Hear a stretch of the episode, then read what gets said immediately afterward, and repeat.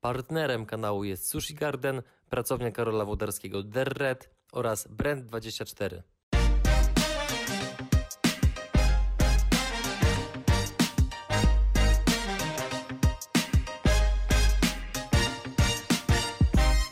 Cześć Mateusz. Cześć, witaj. Dziękuję, że znalazłeś dla nas chwilę czasu i że możemy porozmawiać w moim programie. I na sam początek przedstaw się naszym widzom, proszę.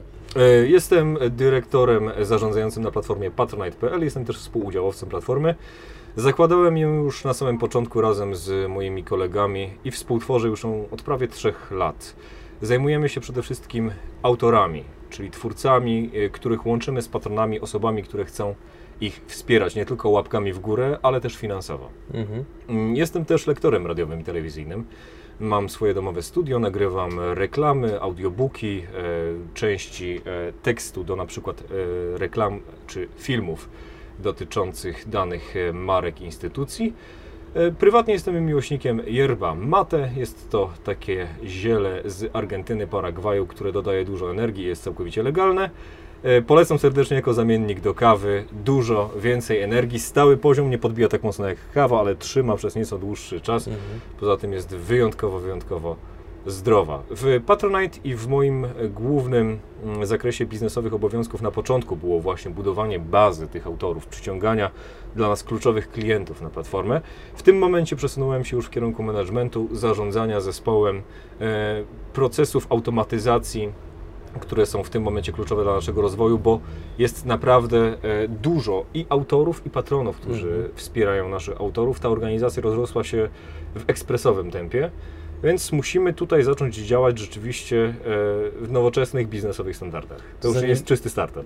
Dobra, to zanim przejdziemy do Patronite'a, o którym dzisiaj głównie będziemy rozmawiali, to ja mam takie pytanie dotyczące Twojego głosu. Tak, Z takim głosem tak, człowiek tak. się rodzi, taki głos można wypracować.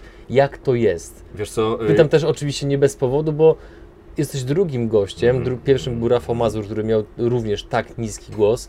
No i ja nie ukrywam, że rozmawiając z, wam, z Wami czuję się, jakbym był jeszcze przed mutacją. Wiesz co, powiem Ci tak, y, z jednej strony człowiek rodzi się z takim głosem, bo to jest dar na pewno od moich rodziców, z drugiej strony, jeżeli rozmawiasz z profesjonalistą, tak jak w radiu mieliśmy szkolenia w Warszawie z, profesy, z profesjonalną e, panią profesor, która zajmowała się kształtowaniem głosu, to uwierz, że jestem daleko, daleko, daleko od topu, bo y, ja sam słyszę, ile robię błędów, jak wiele jest tutaj niedociągnięć, ile rzeczy można by poprawić.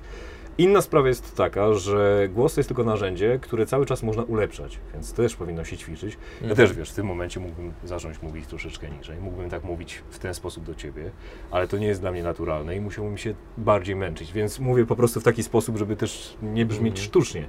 Aczkolwiek to jest fascynująca historia, bo wydaje się nam, że lektorzy, którzy nagrywają reklamy, mają takie głosy i tak na co dzień mówią. Nie do końca tak jest. Na przykład Piotr Borowiec to jest po prostu dla mnie taki głos, że no... On, on rzeczywiście ma bardzo niesamowity Tak. głos, głębokie rezonatory, Mhm. ale większość lektorów moduluje głos. Nie? Jeżeli chciałbyś zobaczyć, jak wygląda Twoja firma, no słyszę, że to jest zupełnie, zupełnie inny, inny tembr. Nie? Więc to Mhm. jest tak naprawdę narzędzie, które wykorzystujesz w różnych, e, różnych e, sytuacjach, w różny sposób. Gdybym miał cały czas mówić jak lektor, po prostu zamęczyłbym swoje struny głosowe, więc ja bardzo chętnie brzmiałbym jeszcze niżej, Tak. ale nie jest to niestety do wykonania. Okej, to wracając do Patronite'a. Jaka jest geneza powstania w ogóle tego projektu? Wiesz co, na początku chcieliśmy stworzyć e, projekt, który zmieni sposób finansowania kultury. To był nasz główny cel, bo wiedzieliśmy, że sytuacja twórców w Polsce jest naprawdę ciężka. Jeżeli jesteś artystą, nawet takim klasycznym, rzeźbiarzem, malarzem, żeby otrzymać grant z samorządu czy z ministerstwa, to jest naprawdę niesamowicie ciężki proces. Więc chcieliśmy stworzyć platformę, która pomoże przynajmniej części twórców. Na początku skupiliśmy się na muzykach że muzycy wejdą na platformę, poszukają wsparcia od swojej widowni, dostaną na przykład e, ci patroni zakulisowe wejście na koncerty, albo dodatkowe e, bilety, wejściówki, albo specjalne spotkanie z danym twórcą. Ale okazało się, że ta grupa zupełnie się nie monetyzuje. To nie był ten target, o który nam chodziło i zastanawialiśmy się, co dalej. I w którymś momencie stwierdziliśmy, że pójdziemy w stronę prawdziwych społeczności zgromadzonych wokół blogów i wokół kanałów na YouTubie, bo to Mhm. było rzeczywiście e, coś, co wydawało nam się bardzo sensowne. Jako pierwszą autorkę, która przekroczyła magiczną barierę 100 patronów płacących jej co miesiąc i 1500 zł co miesięcznego wsparcia była Kasia Czajka z, z bloga Zwierz Popkulturalny. Kasia zajmuje się popkulturą, książkami, filmami e, i my byliśmy po prostu przekonani, że to jest naprawdę niesamowite osiągnięcie i że wyżej e, ciężko będzie pójść. Ale przyszedł maj 2016 roku, kiedy na platformę patronite.pl wszedł Krzysztof Gonciarz. I Krzysztof Gonciarz kompletnie pozamiatał. Kiedy, uruchomił na swoim kanale film o tym, że dołącza do Patronite'a, to u nas serwery rozgrzały się do czerwoności, a potem umarły. Teraz jest dużo lepiej, bo nauczeni doświadczeniem em, jesteśmy po prostu w chmurze Amazona, więc cała Polska może wejść i nie będzie problemu. Ale wtedy to po prostu był absolutny szał. Ludzie próbowali dostać się na stronę, ona nie reagowała, bo wszyscy chcieli wpłacić Krzysztofowi, a serwer wieszał się praktycznie co chwilę. Ja wtedy, to był pierwszy moment, w którym ja pracowałem 48 godzin longiem. No, niesamowita przygoda. i Niesamowite było obserwowanie wskaźnika wpłat, który w szczytowym momencie zatrzymał się na poziomie 35 000 tysięcy złotych co miesiąc. Bo też musimy zaznaczyć, Mhm. że Patronite.pl może kojarzy się trochę z crowdfundingiem. Przy czym crowdfunding klasyczny funkcjonuje na zasadzie zbierania na projekt. Robimy sobie akcję, zbieramy w miesiąc, dwa miesiące kasę i tu relacja się kończy. A Patronite jest oparty na długotrwałych relacjach, które mają trwać nie 3, 5 czy 10 miesięcy, ale właśnie 2, 3, 4, może 10 lat. Taki jest cel, Mhm. żeby na początku miesiąca twórca otrzymywał od swojej społeczności pensję, którą wyda na to, na co uzna, uzna za stosowne, ale w założeniu na działalność twórczą. I Krzysztof Gonciarz otrzymał w szczytowym momencie 35 tysięcy miesiąc od swoich patronów, przy czym 80% tej kwoty po- pochodziło z progów 5 i 10 zł. I tu zadziałał typowy dla biznesu efekt skali, czyli niewielkie wpłaty skumulowane przez wielką liczbę tych wpłat Mhm. dały bardzo konkretny efekt. Okej, dobra, to przypuśćmy, że jestem osobą, która jest zainteresowana, żeby e, założyć swoje konto na patronite.pl i przypuśćmy, że prowadzę serwis związany z kolarstwem. Mam już jakąś bazę użytkowników, dajmy na to, powiedzmy jest to 100 tysięcy unikalnych użytkowników miesięcznie. To bardzo dużo. Czyli to jest bardzo dużo, okej. Teoretycznie.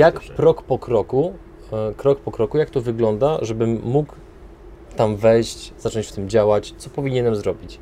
Opowiem Ci o takiej klasycznej drodze, jaką przebywają zazwyczaj autorzy, y, których my sami nie wyłuskujemy, bo wejście na Patronite to jest jakby w dwóch kanałach. Albo Ty sam zakładasz profil i zgłaszasz się do nas, albo to my wychodzimy z inicjatywą do autorów i mówimy, słuchaj, przydałoby Ci się założenie takiego profilu, bo już u Ciebie pojawiają się głosy od Twojej społeczności, załóż Patronite'a, załóż Patronite'a. Więc zakładamy, że idziesz tą pierwszą drogą.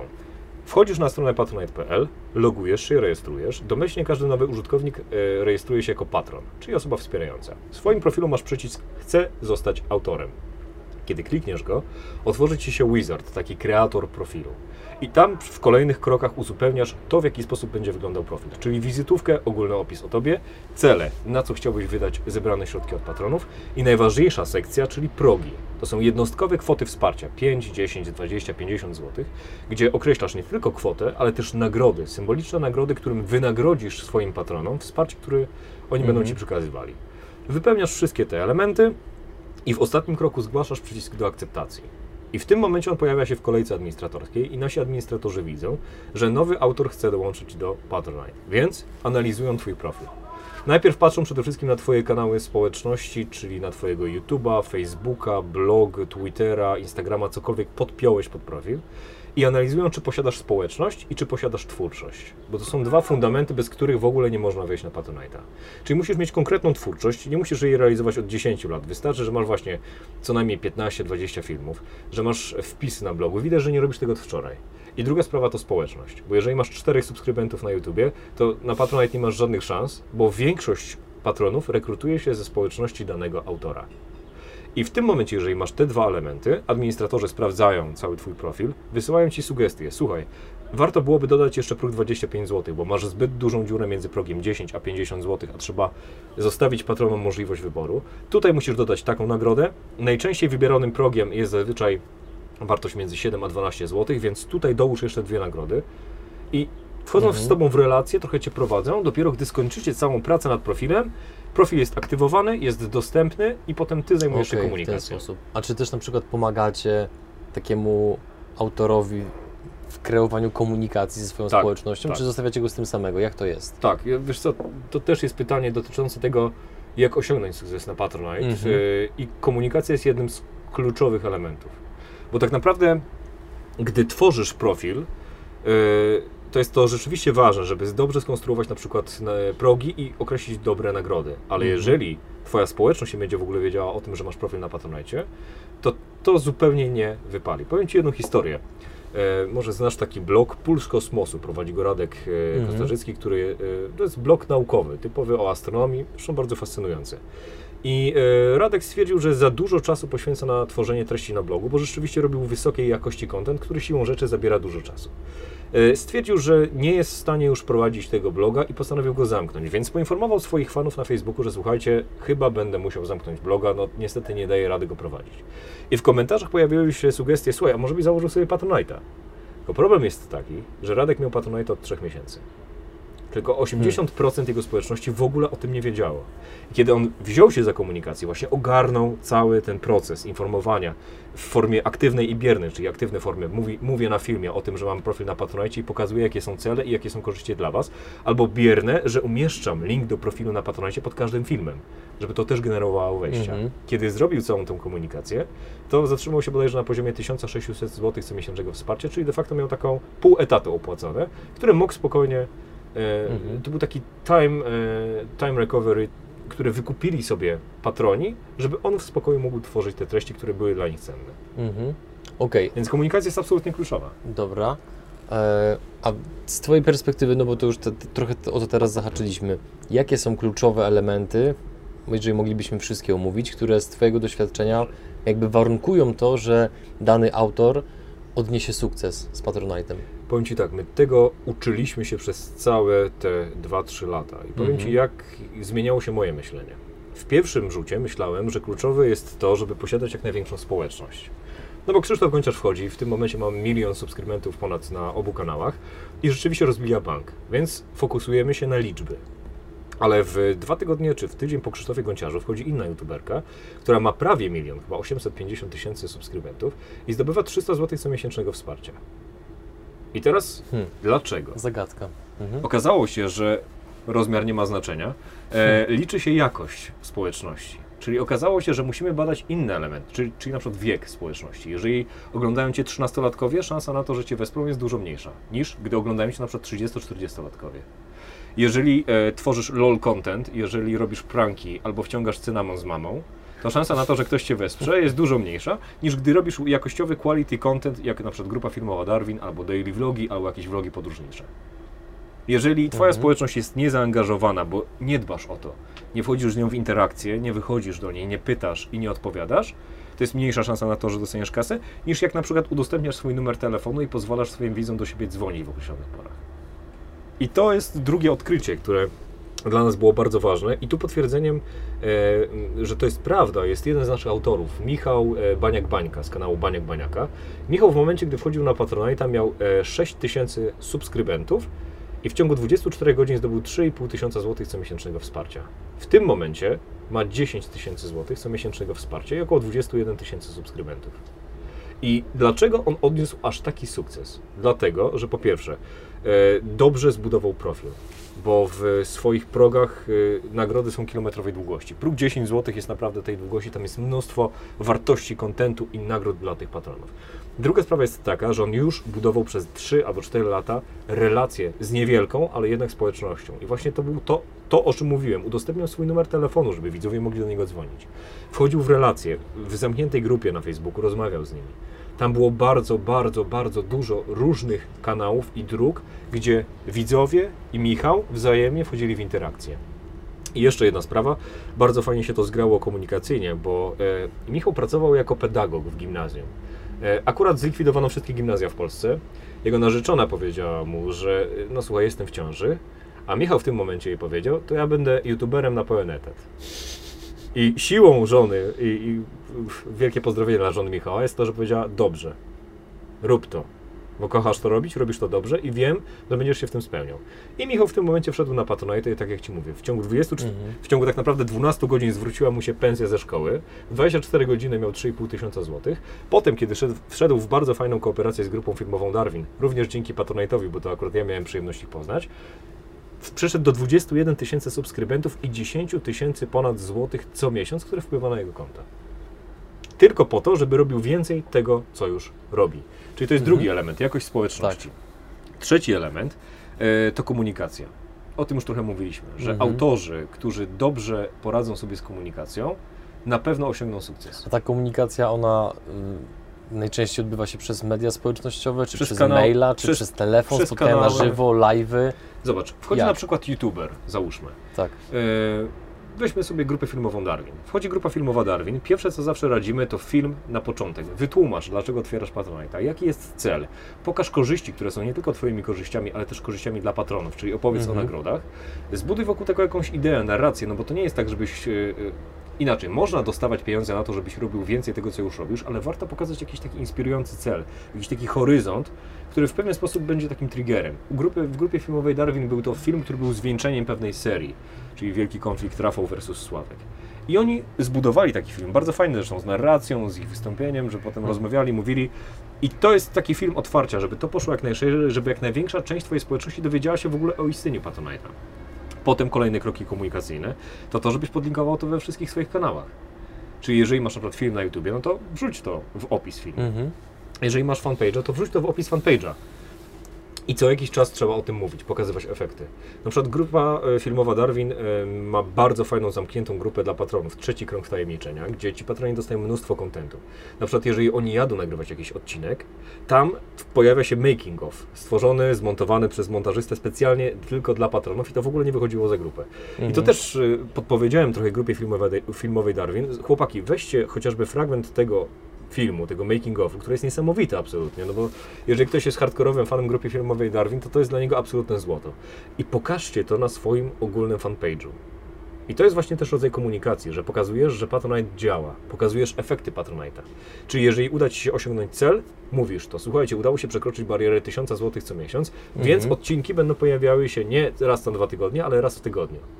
Hej, udało się przekroczyć 3000 zł, więc zbieram kamerę i jadę nagrać Wam ten specjalny film o festiwalu psiego mięsa. Akurat Mhm. realny przykład y, Weroniki Truszyńskiej. Więc y, komunikacja mówi nie tylko o tym, żeby pokazywać Patronite jako opcję wsparcia, oczywiście trzeba o tym przypominać, ale to nie, musi, nie może być nachalne wpychanie do gardła, bo to ma Tak, być całkowicie dobrowolne. To ma być jak wystawienie kapelusza czy futerału przed muzykiem. To ma być jasny, klarowny symbol i znak, że można wspierać, ale jeżeli nie chcesz, to nie musisz. Mhm. I y, komunikacja jest o tyle ważna, że bez niej nawet najlepsze stworzenie profilu y, to w ogóle nie ma sensu. Więc jeżeli tw- już ktoś tworzy profil, to też staramy się go uwrażliwiać właśnie na kwestie komunikacyjne i po aktywacji profilu zawsze wysyłamy link do artykułu blogowego, który szczegółowo omawia wszystkie te sekcje komunikacji. Albo na przykład taki punkt, ostatni element, coś czego można by nie wiedzieć, jeżeli ktoś Ci o tym nie powie, to trzy miesiące po wejściu na Patronite'a jest kluczowy, kluczowy moment komunikacyjny, bo jedną z opcji płatności jest płatność TPay, czyli z przelewem ze zwykłego konta, ale nie jest to przelew stały, tylko wybierasz sobie liczbę miesięcy, e, za którą z góry opłacisz subskrypcję i wpłacasz daną kwotę, czyli załóżmy, wybierasz sobie próg 10 zł co miesiąc, liczbę miesięcy 3 i opłacasz sobie 30 zł. I te 3 miesiące to jest najniższy czas subskrypcji i wielu patronów wybiera to tak, wiesz, na próbę, żeby zobaczyć, czy to w ogóle funkcjonuje. Mhm. I po tych trzech miesiącach wygasa część subskrypcji tipayowych, jeżeli auto, patroni ich nie przedłużą. I to jest kluczowy moment dla autora, żeby podsumować, co udało się zrobić przez te trzy miesiące i zachęcić patronów do tego, żeby wspierali go dalej. I to też jest taki element, wiesz, to jest kilkanaście różnych elementów, Mhm. które są w naszym ekosystemie, o których my musimy poinformować autorów, bo oni wiedzą, jak robić swoją twórczość, wiedzą, jak nagrywać filmy czy pisać blogi, ale niekoniecznie muszą znać się na crowdfundingu, a już w szczególności na Patronite. A czy są jakieś takie konkretne branże, jeżeli chodzi o autorów, bądź konkretny segment tworzonych treści, które przyjmują się bardziej, a które przyjmują się mniej? Bo oczywiście rozumiem, że to dużo zależy od tego, jak duża jest społeczność, jak jest, jak jest zaangażowana, a jaki jest e, poziom komunikacji te wszystkie elementy, o których rozmawialiśmy. Natomiast czy są jakieś takie, powiedzmy, właśnie tematyki, które powodują, że jednak Mhm. łatwiej się, powiedzmy, z tym w tym patronacie przebić? Wiesz co, z samych e, konkretnych tematów być może nie, ale można wskazać kilka elementów, nawet dla twórców, którzy być może będą nas oglądali, Mhm. e, i trików, które można by zastosować. Przede wszystkim niesamowicie angażujący jest content dostarczany regularnie. Dlatego praktycznie wszyscy, którzy wchodzą z daily vlogami na Patronite'a, mają bardzo dobre wyniki. Bo jeżeli coś dostajesz codziennie, to się do tego przyzwyczajasz. W, potem, po pewnym czasie, w pozytywny sposób się uzależniasz od tego. I masz wrażenie, że znasz tego twórcę, że to jest jakby twój znajomy i zupełnie inaczej wpłaca się fundusze komuś, kogo oglądasz codziennie, niż kogoś, kto raz na miesiąc wrzuci śmieszny filmik albo jak będzie gdzieś właśnie biegał z pająkiem po mieście. Mhm. I druga sprawa jest taka, że jeżeli tworzysz, to warto tworzyć też do troszeczkę starszej grupy wiekowej, czyli warto się zeswitchować, bo jednak tworzenie dla gimnazjalistów czy dla licealistów może być fajne, może być zabawne, ale w kontekście monetyzacji nie jest najbardziej opłacalne. I jeżeli i widzimy to wyraźnie, że osoby, które trafiają właśnie do troszeczkę starszej grupy, 30, 25, właściwie 25 plus, mają dużo większe szanse na otrzymanie e, wsparcia. I jeszcze jedna rzecz, to nie jest może tematyka, ale chodzi o jakość, czyli właśnie ten content to musi być e, coś wartościowego. Sam Mhm. dobrze wiesz, jak wiele w internecie jest treści, które są zupełnie śmieciowe, które są albo pożeraczami czasu, albo w ogóle nie wnoszą niczego nowego. Jeżeli ktoś tworzy coś naprawdę wysokiej jakości, to zawsze będzie miał wsparcie. Na przykład wspomniałeś o kanale e, kolarskim rowerowym. Jest u Mhm. nas taki kanał Shybike. E, Mhm. I on rzeczywiście, jego materiały to jest absolutny quality content dla wąskiej grupy specjalistów. I to wcale nie musi być content masowy, jak w przypadku Krzysztofa Gonciarza, żeby osiągnąć sukces. Mhm. On też doskonale sobie radzi i co miesiąc patroni fundują mu pensję. Kolejne specjalistyczne grono, Jacek Siwko, podcast Niezłe Aparaty, który ma bardzo niewielką społeczność, ale w tym momencie ponad 2,5-3 tysiące złotych co miesięcznego wsparcia. Więc tak naprawdę kluczowa jest nisza. Jeżeli masz Mhm. swoją niszę, zarówno tematyczną, jak i związaną ze społecznością, że gromadzisz ludzi, którzy do Ciebie wracają, no to sukces na Patronite jest niemal pewny. Do kogo widzowie mają się odzywać w sprawie współpracy? Potencjalni autorzy, którzy chcieliby rozpocząć z Wami współpracę do Ciebie czy do kogoś innego? Oczywiście informacje stosowne damy w opisie Jasne. filmu. Y, Jak najbardziej. Mogą pisać do wszystkich y, osób z naszego zespołu, czyli albo mateusz.patronite.pl, marta.patronite.pl, Mhm. michał.cieczko.patronite.pl albo znaleźć mnie na Facebooku, napisać do mnie na Facebooku. Mhm. Możemy udostępnić mój numer telefonu, ja bardzo chętnie się nim dzielę i Mhm. czekam na y, telefony, bo naszą zasadą jest to, żeby być maksymalnie otwartym. Jeżeli ktoś do nas napisze, e, lub zadzwoni, od razu staramy się właśnie skracać kontakt. Czyli Mhm. właśnie maile nie bardzo. To już moim zdaniem nie funkcjonuje absolutnie we współczesnym świecie, bo e, mam taką zasadę, że właśnie staram się skrócić kontakt momentalnie, gdy tylko ktoś do mnie odpisze. Czyli jeżeli dostaję drugiego już maila od autora, to od razu sugeruję mu przejście na Skype'a, telefon albo najlepiej na Facebooka, bo wszyscy funkcjonujemy na Messengerze. I teraz patrząc z perspektywy takiego autora, jeżeli coś dzieje Ci się z profilem, no to zanim otworzysz tą apkę mailową, zanim tam wklepiesz to, nawet na desktopie, no to zajmuje Mhm. dużo więcej czasu niż otwarcie sobie Messengera i wysłanie prostej wiadomości jeszcze z emotikoną, która jest zupełnie naturalna i dla Ciebie Tak. oczywista. Więc jeżeli e, chcecie, piszcie do mnie na e, Facebooku, śmiało dodawajcie mnie do znajomych, też tutaj nie mam żadnej, żadnego problemu z tym. Mam pytanie odnośnie do udostępniania tego numeru telefonu, bo Tak. podejrzewam, że w, u niektórych widzów, no przynajmniej na pewno u mnie zapaliła się taka powiedzmy gdzieś tam żarówka z pytaniem okej, a czy na przykład bo ja jestem jak najbardziej zwolennikiem tego, żeby być blisko ze swoimi widzami, słuchaczami, fanami. Mm, Natomiast czy to udostępnienie telefonu nie powoduje, że są jakieś pewne takie ryzyka związane z tym, że nagle powiedzmy jakiś hater jednak już nie będzie się powiedzmy wyżywał drogą mailową bądź messengerem, czy tam gdzieś w komentarzach, tylko będzie na przykład do Ciebie dzwonił bądź pisał. Czy autorzy mają styczność z takimi sytuacjami? Wiesz co, czasem się tak zdarza, ale to są sytuacje stosunkowo rzadkie, bo też mamy u siebie autorów, którzy raczej są właśnie jakościowi, jeżeli chodzi o Mhm. content i też zupełnie inna społeczność trafia do nich, Tak. niż na przykład do patostreamerów. Ja na przykład nie obawiam się udostępnienia swojego numeru, bo jeżeli nawet pojawia się jakiś problem, to zawsze jest funkcja blokowania numeru i to Oczywiście. Robię to już od dwóch, trzech lat i nie miałem jeszcze żadnego problemu właśnie z masowym hejtem czy z jakimiś Mhm. takimi telefonami o północy. Zresztą telefon służbowy, mam e, smartfon z dual SIM-em, po prostu kiedy nie chcę go używać, to wyłączam sobie jedną kartę Mhm. SIM i tyle, jak jestem na wakacjach albo idę e, spać. Więc to nie jest problem, a z drugiej strony otwiera bardzo dużo możliwości kontaktu z potencjalnymi twórcami czy patronami, bo niektórym osobom jest dużo łatwiej zadzwonić niż przekopywać się przez faki na stronie, przez artykuły blogowe, czytać, dowiadywać się. No łatwiej jest wykręcić numer, zadzwonić i pytać się o co chodzi w jakimś konkretnym przypadku, niż dłubać gdzieś w internecie. Więc my tutaj akurat ud- udostępniamy Mhm. taką możliwość. Jak długo się będzie to sprawdzać, tak długo będę to robił. Na razie powiem Ci, nie miałem absolutnie żadnego problemu z tym. Dobra, to przy okazji, kim jest patostreamer? Dla tych, którzy nie wiedzą. Ty wiesz, ja wiem, Tak, tak, na, tak. nasz producent również. Pato Streamer E, to jest taka szczególna grupa, która aha. e, pojawiła się na YouTubie jakiś czas temu. To są takie Streamy, czyli właśnie audycje na żywo, nazywajmy to, gdzie widzowie mogą wpłacać konkretne kwoty i w zamian za to pojawiają się pewne teksty, które napisze ten wpłacający na ekranie i są odczytywane przez głośniki tego e, autora na relacji live. I pato streamy zazwyczaj dlatego, że no to jest właśnie taki content y, raczej niskiej jakości i raczej dosyć mocno kontrowersyjny. Oni chyba ostatnio zniknęli, prawda, z YouTube'a. YouTube się bardzo mocno za nich wziął. To jest hydra. No. Jeden pato streamer zniknie, pojawi się dwóch kolejnych. Mhm. Y, Inna sprawa jest taka, że jednak ktoś ich ogląda. W dużej mierze to jest tak zwane oglądanie dla beki. No ale YouTube moim zdaniem reaguje troszeczkę za wolno.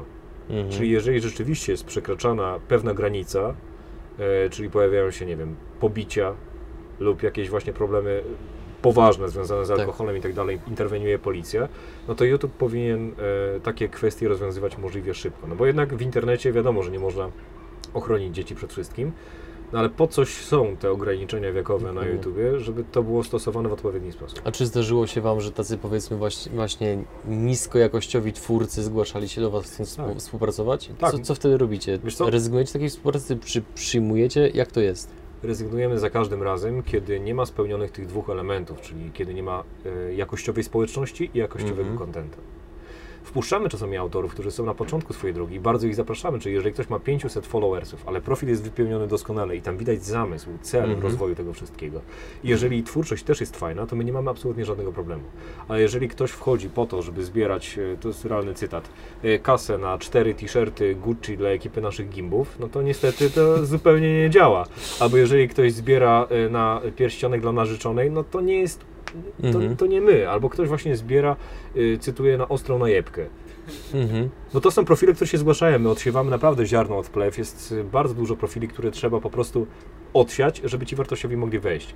I y, często sugerujemy autorom, że albo wróć do nas nieco później, jak się rozwiniesz, jeżeli ktoś jest rzeczywiście niewielki, jeżeli chodzi o twórczość albo, o społecz- albo, albo, albo społeczność, albo z drugiej strony mówimy, słuchaj, Patronite nie jest dla Ciebie. Masz e, inne opcje monetyzacji, dostajesz kasę przez PayPala, dostajesz kasę e, przez donaty, SMS-y i tak dalej. Skup się na tym, wiesz, bo u nas po prostu sobie nie poradzisz, bo my to wiemy, że sobie nie poradzisz. Mhm.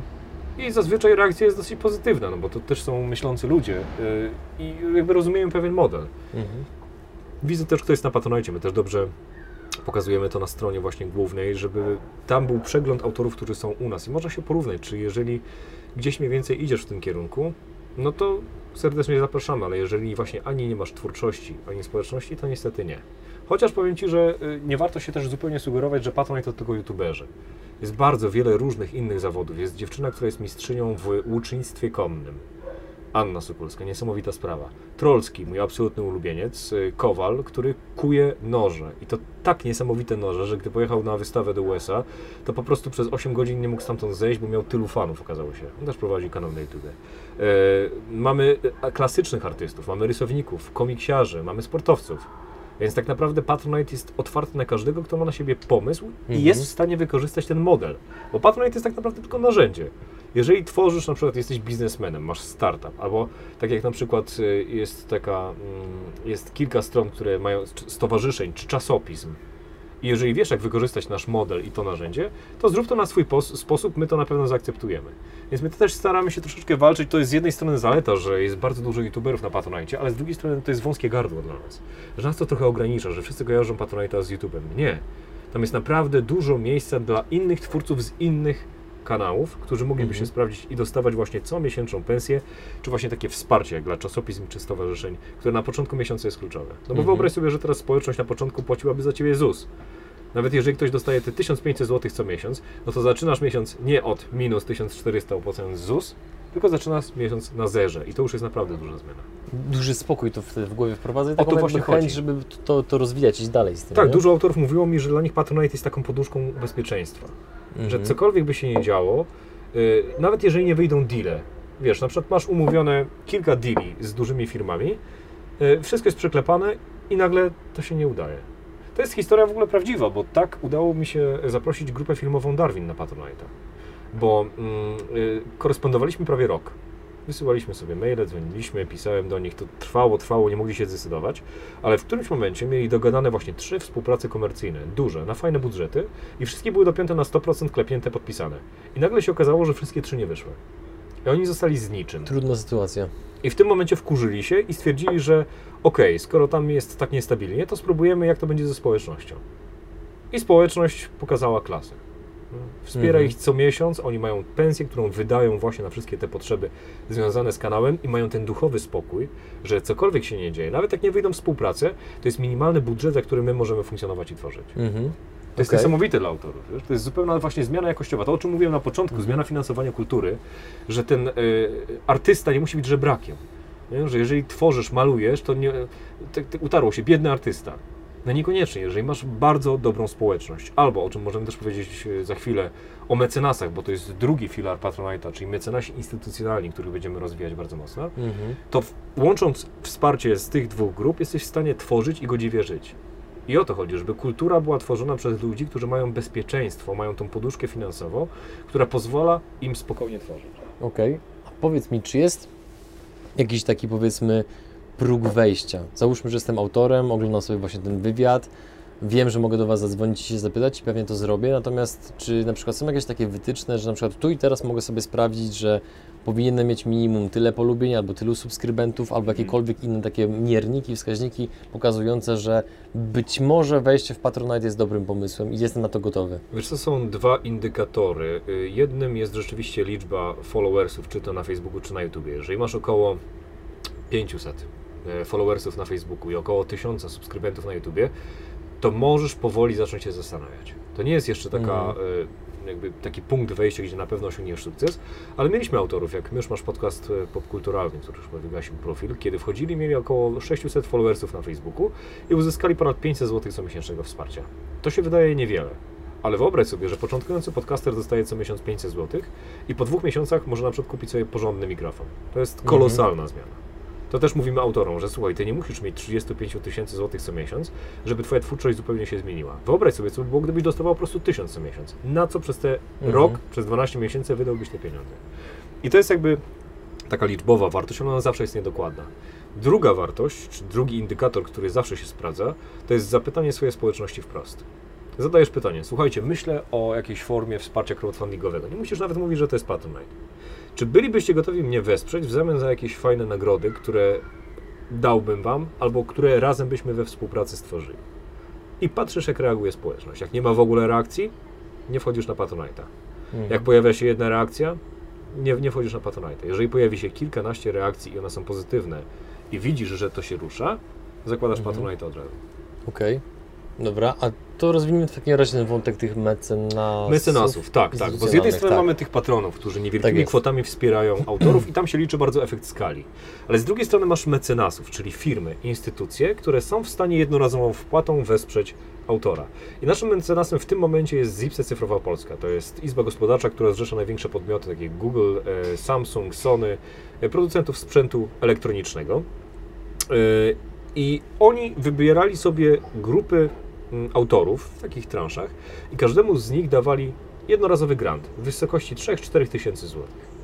Czyli taki artysta, nawet klasyczny, otrzymywał nagle znikąd darowiznę w postaci 4 tysięcy złotych, którą musiał wydać na swoją twórczość. I z tego wsparcia, wydawałoby się niewielkiego, rodziły się naprawdę niesamowite historie. Czyli na przykład artystka, która nie mogła tworzyć, bo ma trójkę małych dzieci i sytuację finansową dosyć kiepską, nareszcie miała kasę, żeby kupić blade ramy, farby, zacząć malować, stworzyła tryptyk, który potem wygrywał nagrodę. O to chodzi. I też firmy są też gotowe na to, żeby wspierać właśnie w takim modelu. I też tutaj to jest taki model no strings attached. Kiedy y, Zipse dało grant Krzysztofowi Gonciarzowi w jakby nagrodę za to, że wszedł na Patronite, że miał odwagę być pierwszy, bo to też przecież mogło wiązać się z olbrzymim hejtem, że się sprzedał i że tak naprawdę liczy y, tylko na kasę, bo on też ma przecież współprace komercyjne. Mhm. Ale nie, wszedł, odważył się, współpracuje ze, ze swoją społecznością, więc Zipse stwierdziło, że trzeba go uhonorować grantem. I teraz, tam nie było żadnych wymagań dotyczących tego, żeby Krzysztof Gąciarz podziękował im, promował na YouTubie, Facebooku, gdziekolwiek, ale y, y, moment wręczenia, bo to było na jednym ze spotkań Krzysztof, Krzysztofa Gąciarza, pojawił się we vlogu.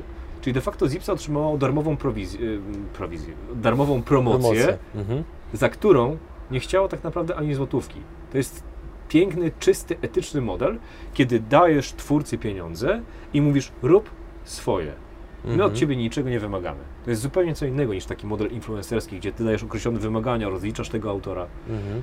To jest jeszcze bardzo wczesny etap, kiedy y, to dopiero się tak naprawdę przebija, ale jestem pewien, że są firmy, które są w stanie w to wejść i nawet CSR-owo czerpać z tego olbrzymie korzyści. Mhm. A czy macie jakąś konkurencję w Polsce, jeżeli chodzi o jakby rozwiązania, które dostarczacie twórcom? W tym momencie nie. Okej, a za granicą są takie Tak, rozwiązania? y, amerykański Patreon, który był Aha. takim pierwszym serwisem funkcjonującym według tego modelu. My poszliśmy trochę w inną stronę. Na początku byliśmy być może zbliżeni, jeżeli chodzi o ten model, czyli tą subskrypcję comiesięczną. Teraz poszliśmy w zupełnie inne strony, bo my Patronite rozwijamy na podstawie sugestii naszych twórców. Mhm. Czyli nie ma funkcjonalności, która nie byłaby zaaprobowana przez naszych autorów. Wiesz, mamy swoje pomysły oczywiście, ale zawsze konsultujemy je z naszą społecznością. I bardzo często jest tak, że to y, autorzy podpowiadają nam funkcjonalności, które powinniśmy wprowadzić na platformie. Mhm. I tych klocków jest już tak wiele, że portal wygląda zupełnie inaczej niż te 2-3 lata Mhm. temu i tak naprawdę jest unikatowy, jeżeli chodzi o swoje funkcje, bo to wszystko jest skrojone, bespoke'owe na miary naszych autorów i na miarę ich potrzeb. Tu ci przerwę, bo ja w ogóle jestem zafascynowany takim trendem, który z jednej strony jak się o nim mówi, to on jest taki bardzo prosty i oczywisty, żeby banalny. słuchać tak, swoich użytkowników, klientów, e, nieważne.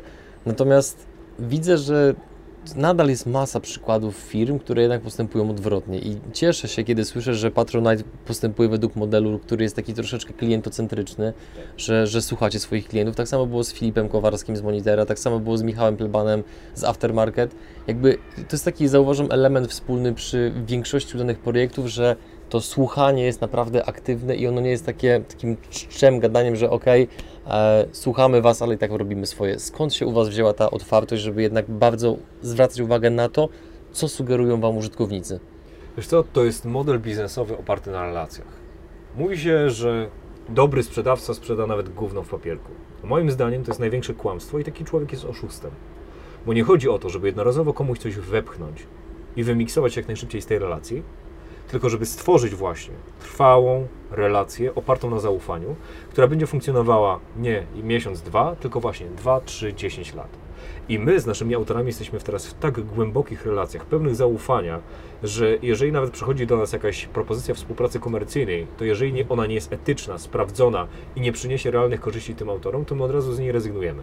Bo to jest dla nas najcenniejsza waluta. O tym Michał, Mhm. Michał, Michał Szafrański Tak. że tak. zaufanie jest walutą przyszłości. Ja powiedziałbym, że jest nawet z, z walutą teraźniejszości, bo to już się dzieje. Mhm. I to, że my jesteśmy w stanie budować relacje z tymi autorami, y, to jest kluczowe dla naszego biznesu. Bo wyobraź sobie, jak ma taki autor, autor u nas trwać właśnie te 2, 3, 4 lata, jeżeli on nam nie ufa. Jeżeli coś Mhm. jest nie tak z przelewami, jeżeli nie dostaje feedbacku, jeżeli jego problemy nie są rozwiązywane w ciągu 24 godzin, jeżeli nie ma dostępu bezpośredniego do ludzi, którzy są dyspozycyjni i odpowiedzialni i są w stanie odpowiedzieć mu i rozwiązać wszystkie problemy. Więc my otaczamy tego autora właśnie tym wszystkim, czego on potrzebuje, wsłuchujemy się w jego głos, dajemy mu właśnie nasze usługi, pomoc, y, kontakt, Mhm. y, konsultacje, czegokolwiek potrzebuje, po to, żeby z nami trwał. Mhm. I y, autorzy to widzą i doceniają, bo rzadko kto, jeżeli kontaktujesz się z jakąś firmą, odpowiada ci po 22. Rzadko kto jest z tobą gotowy umówić się właśnie na Skype'a o 6 rano albo o 23. A zdarzało mi się już niejednokrotnie. Rzadko kto sam z siebie y, napisze do ciebie i mówi: Słuchaj, stary, wypuściłeś taki film, y, bardzo dobry, tam podałeś taką jedną ideę, rozwin ją, zrobimy to tak i tak i tak. Żadna firma sama z siebie nie przyjdzie ci do ciebie y, i nie da ci gotowego raportu z analizą twojej komunikacji w social media i jak powinieneś to poprawić. A my od czasu do czasu to robimy. Oczywiście brakuje nam środków i ludzi, bo gdybyśmy mieli po prostu zespół 20-osobowy, to ci autorzy byliby absolutnie dopieszczeni, jeżeli chodzi o wszystkie te elementy, gdzie my możemy pomóc. Bo każdy z tych autorów, praktycznie każdy, deklaruje, że on na marketingu się nie zna, on na PR-ze się nie zna, on nie wie, jak robić te reklamy, nie wiedzą, jak się promować na, na Facebooku. Mają jakieś podstawy, albo, ale bardzo często właśnie zgłaszają, że jest duży deficyt wiedzy. Jeżeli my tą wiedzę mamy, to staramy się do nich to transferować. Mhm. I to, y, co mogę powiedzieć po tych dwóch latach, to to, że ja z bardzo dużą częścią tych naszych autorów, szczególnie tych, y, których sami zapraszałem, mam bardzo osobiste relacje. To już nie jest czysto biznesowy taki, taki, taka relacja, taki stosunek, to jest zupełnie inny poziom. No bo można powiedzieć, że dzięki Wam niektórzy albo bardzo mocno przyspieszyli w swoim rozwoju, albo bądź stali się bardzo stabilni, Tak. a niektórych prawdopodobnie w ogóle uratowaliście od zamknięcia. Tak, można tak powiedzieć. Niektórzy byli w stanie rzucić pracę po to, żeby zająć się YouTube'em na pełen etat. Dzięki Mhm. Patronite'owi naszemu wsparciu. Właśnie niektórzy, jak Michał Bańka, poznali Darwinów i to wystrzeliło go bardzo mocno, jeżeli chodzi Mhm. na przykład o liczbę subskrypcji. Więc dla mnie to jest absolutnie fascynujące jeszcze z jednego powodu. Y, To być może to nastawienie, w którym idziemy, to jest oczywiście zasługa całego naszego zespołu, bo myślimy podobnie, ale właśnie myślimy o tym, żeby to wszystko było etyczne. Wiesz, to wolimy Mhm. stracić my, żeby zyskali autorzy. I podam Ci jeden przykład. Mm, najtrudniejszy element tak naprawdę w tym biznesie, czyli nasza prowizja. Mhm. Jeszcze do pewnego czasu mieliśmy 5% e, prowizji, e, którą Patronite pobierał od wpłat patronów i w ten sposób zarabialiśmy.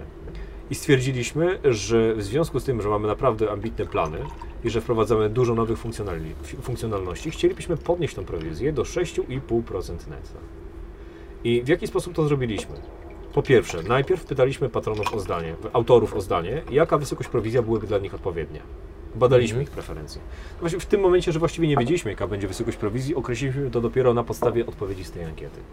Potem zaczęliśmy e, szeroko komunikować, że w ogóle planujemy coś takiego zrobić we wszystkich innych kanałach, tak żeby jak najwięcej autorów o tym wiedziało i mogło się wypowiedzieć. Potem, gdy już wiedzieliśmy, jaka będzie wysokość prowizji, dokładnie opisaliśmy w punktach, co my tym autorom damy w zamian za tą prowizję. Mhm.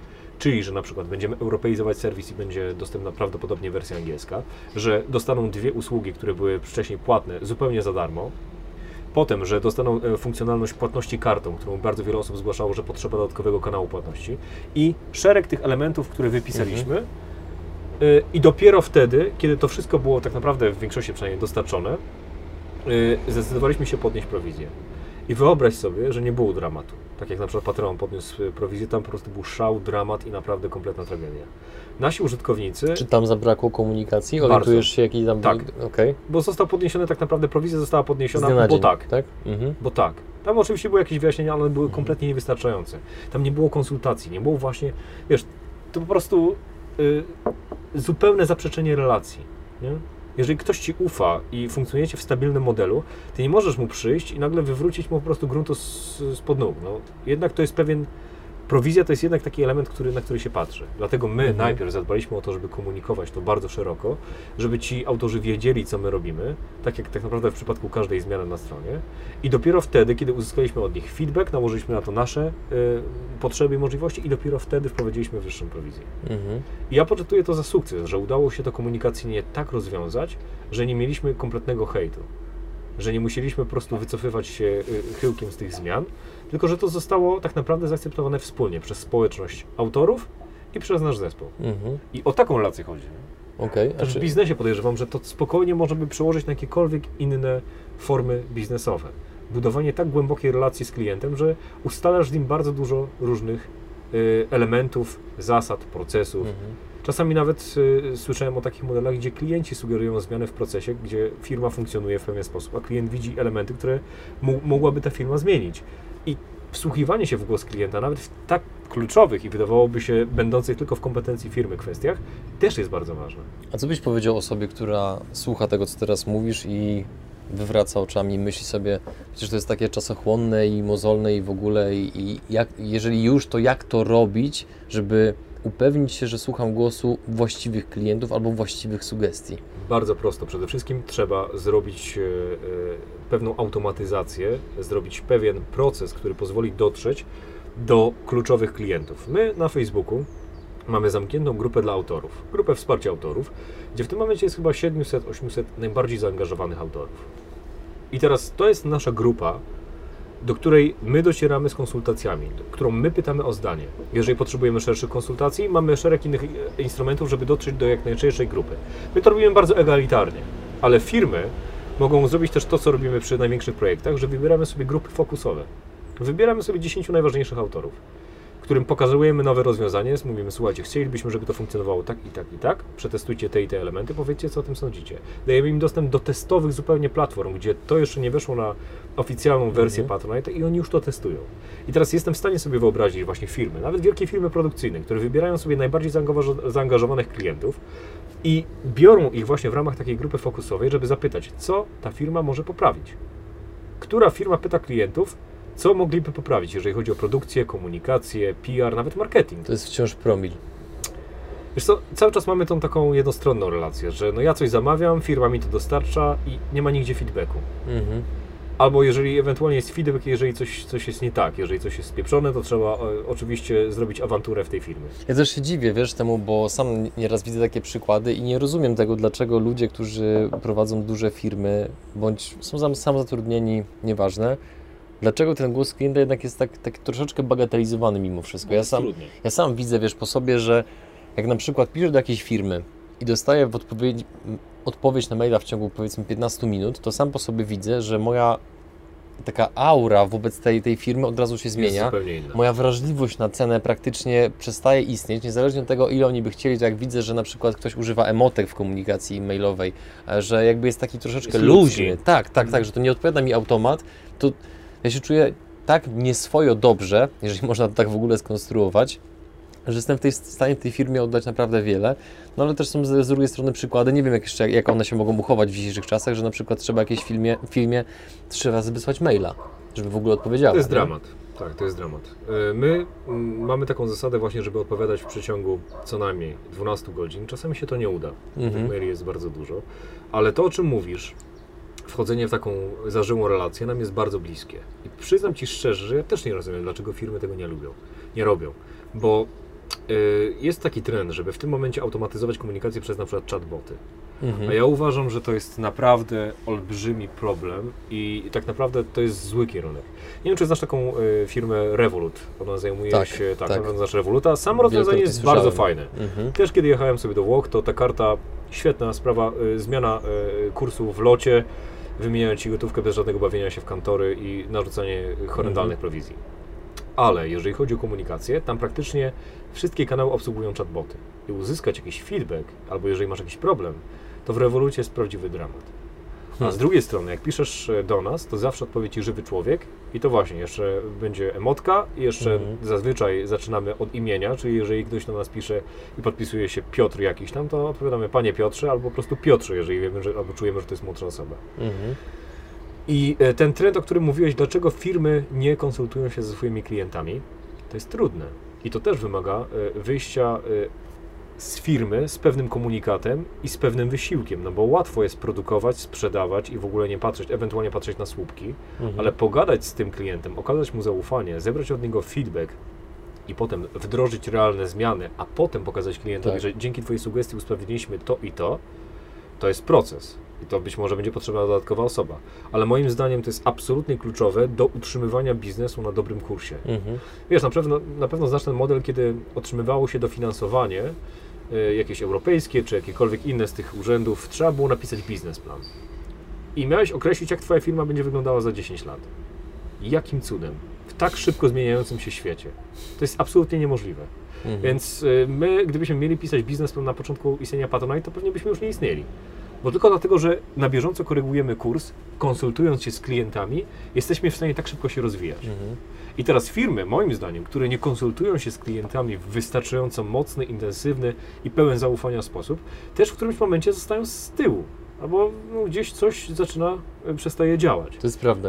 W dwóch wywiadach pamiętam było coś takiego, czy w większej ilości, tylko teraz mi akurat te dwa się przypomniały, że to podejście jest tak naprawdę aplikowalne do każdej branży, bo z jednej strony e, Tomasz Zieliński opowiadał o tym, jak w jednej kwiaciarni bardzo mocno podnieśli średnią wartość rachunku za, za kwiaty, tylko i wyłącznie dlatego, że stworzyli zestawy, że tam przepraszam, że tam na seks albo jakieś tam powiedzmy inne rzeczy i tam pod, były potworzone takie różne bukiety i to jakby właśnie wyszło od mężczyzn, którzy wchodzą do kwiaciarni i są totalnie zdezorientowani, bo nie wiedzą jak ten kwiat się nazywa, co do czego, jak co skomponować i tak dalej. Chcieli mieć po prostu gotowy zestaw, a z drugiej strony Tutaj mamy kwiaciarnię, a z drugiej strony na przykład mamy e, taką firmę jak iTaxi, gdzie Lech Kaniuk akurat, akurat podczas konferencji Polishopa opowiadał o tym, że kiedy jego, e, ich programiści e, programowali całą aplikację, no to tak naprawdę on ich poprosił o to, żeby poszli od tych taksówek, przejechali się z tym panem, który powiedzmy ma 50 lat, ma już słabszy wzrok, jedzie samochodem, który no mimo wszystko drga, bo są dziury na drodze i tak dalej i coś na tej aplikacji musi po prostu wybrać. To jest, są zupełnie inne warunki niż warunki laboratoryjne w tak naprawdę miejscu, gdzie siedzi po prostu programista sobie i sobie klepie kod, nie? Tak. tak naprawdę w każdej branży można wykorzystać feedback zbierany od klientów, nawet nasi influencerzy go zbierają. Czyli y, bardzo często autorzy pytają o zdanie. Słuchajcie, chciałbym zrealizować coś takiego. Czy dla Was byłoby to atrakcyjne? Mhm. Albo nawet e, niektórzy autorzy, gdy wchodzili na Patronite'a, e, działali w taki sposób, że pytali swoją społeczność, słuchajcie, co chcielibyście otrzymać? Jakie nagrody byłyby dla Was atrakcyjne, gdybym wszedł w ogóle w jakiś deal crowdfundingowy? I zbierali wszystkie te odpowiedzi, które wyrażały bezpośrednie potrzeby zainteresowanej grupy, dokładali swoje pomysły, wtłaczali to w progi i osiągali sukces. Niezwykłe. Więc teraz wyobraź sobie, że firma po prostu nawet nawet niekoniecznie w formie ankiety. W jednej firmie, w, w której pracowałem, e, to było bardzo sprytne zagranie akurat, że e, dział e, promocji marketingu, w którym też byłem, zostaliśmy wysłani do całej Polski, żeby jechać do designerów, czy do sklepów, które sprzedawały trochę lepszej mhm. jakości meble i pytać nowy projekt, który był realizowany w firmie. Absolutnie go nie sprzedawać, bo on był na etapie koncepcji ale zacząć pytać, rozmawiać i od razu natura naturalnie od, tego, od tej koncepcji, to miało być w zabudowie, więc koniecznie była pewna wiedza fachowa. Yy, naturalne są pytania, dobrze, a czym się zajmujecie w ogóle, co robicie? I tu już się tworzy grunt pod sprzedaż, ale w zupełnie właśnie etyczny, moralny sposób. Tak, no bo w momencie, kiedy klient czuje się współautorem danego rozwiązania, tak. pomysłu, no to ma duży, mniejszy problem, żeby to kupić, bo często ten pomysł, ten produkt, usługa tak naprawdę bazuje na tym, że rozwiązuje konkretny problem, który ma ta osoba. To jest aż tak proste, nie? I też zauważ, że najlepsi handlowcy to są ci, którzy tworzą relacje. To wcale nie ci, mhm. którzy y, manipulują ludźmi, Stosują którzy znają techniki. techniki tak, nie, to tak. są ci, którzy, których się po prostu lubi. Tak, którym się ufa. Tak, i mhm. ma się do nich zaufanie y, i wiesz, tak jak dzisiaj właśnie jeden autor mi mówił, bo proponowałem akurat w pewną formę komercyjnej współpracy, w którą będziemy wchodzić i mówimy, y, dobra, to nie mów nic więcej, bo ja wiem, że ty mnie na minę nie wpuścisz, bo znamy no. się już dwa lata. To jest piękny komplement, prawda? No. O to właśnie mhm. chodzi, wiesz, to, to jest właśnie mój cel. Mhm. Dla mnie to jest największy komplement, jeżeli autor mówi mi właśnie coś takiego, albo mówi mi, y, dzięki stary, że dzięki tobie mogłem zająć się tym, co, co najbardziej kocham. Mhm. Nieważne, czy to jest YouTube, blog, czy cokolwiek innego, ale wiesz, to jest wartościowa praca. I to jest mhm. moim zdaniem kolejny problem, że nie powinniśmy skupiać się tylko na produkcji, sprzedaży, wskaźnikach, tak. miernikach, to jest wszystko bardzo ważne. Ale jeżeli to jest pozbawione ducha i wartości, mhm. to tam będzie ciągła rotacja w tej firmie. A już szczególnie jeżeli y, myślimy o nowym wchodzącym pokoleniu milenialsów, którzy zaczynają tak naprawdę na swoim, czy właściwie już weszli na rynek pracy i to są ludzie, którzy też szukają sensu. To Absolutnie. jest sens, wartość, jeżeli to jest tylko taka bezduszna korporacja, która produkuje, naciąga, sprzedaje i nie ma tam żadnego pierwiastka pomocy, żadnego pierwiastka rozwoju, zmieniania świata, mhm. to to nie jest inspirująca firma, w której chcesz być i gdzie chcesz poświęcać naj, najcenniejszą walutę, którą masz, czyli Twój czas. Dlatego ja też, wiesz, przeszedłem z dosyć dobrze płatnej pracy w korporacji yy, yy, do Patronite. Nawet nie szukałem innej pracy korporacyjnej bo wiem, że tutaj jest naprawdę wartościowa praca, która powoduje, że ja chętnie wstaję rano z łóżka. Mhm. Inna sprawa jest taka, że z łóżka do pracy mam niedaleko, bo muszę przyjść przed pokój, bo pracuję zdalnie. o tym za chwilę porozmawiamy, natomiast chciałbym jeszcze troszeczkę poruszyć temat e, jakby prowizji, jaką pobieracie? Czy, są, czy jest jeszcze jakiś inny, powiedzmy, taki czynnik e, kosztowy, który, o którym autorzy powinni wiedzieć, oprócz tej prowizji właśnie 6,5%? Jak jest to nasz, wygląda? Jest nasza prowizja 6,5% e, mhm. netto, do tego dochodzą prowizje operatorów płatności. Jeżeli ktoś mhm. płaci TPay, który już omówiliśmy, to tak. jest około 1,4% prowizji. Jeżeli ktoś płaci PayPalem, to jest 2,8% plus 80 groszy od każdej transakcji. Oczywiście wszystko na dzień dzisiejszy, prawda? Żeby no to nie tabela prowizji jest tak dostępna tak jest. na tak stronie patronite.pl.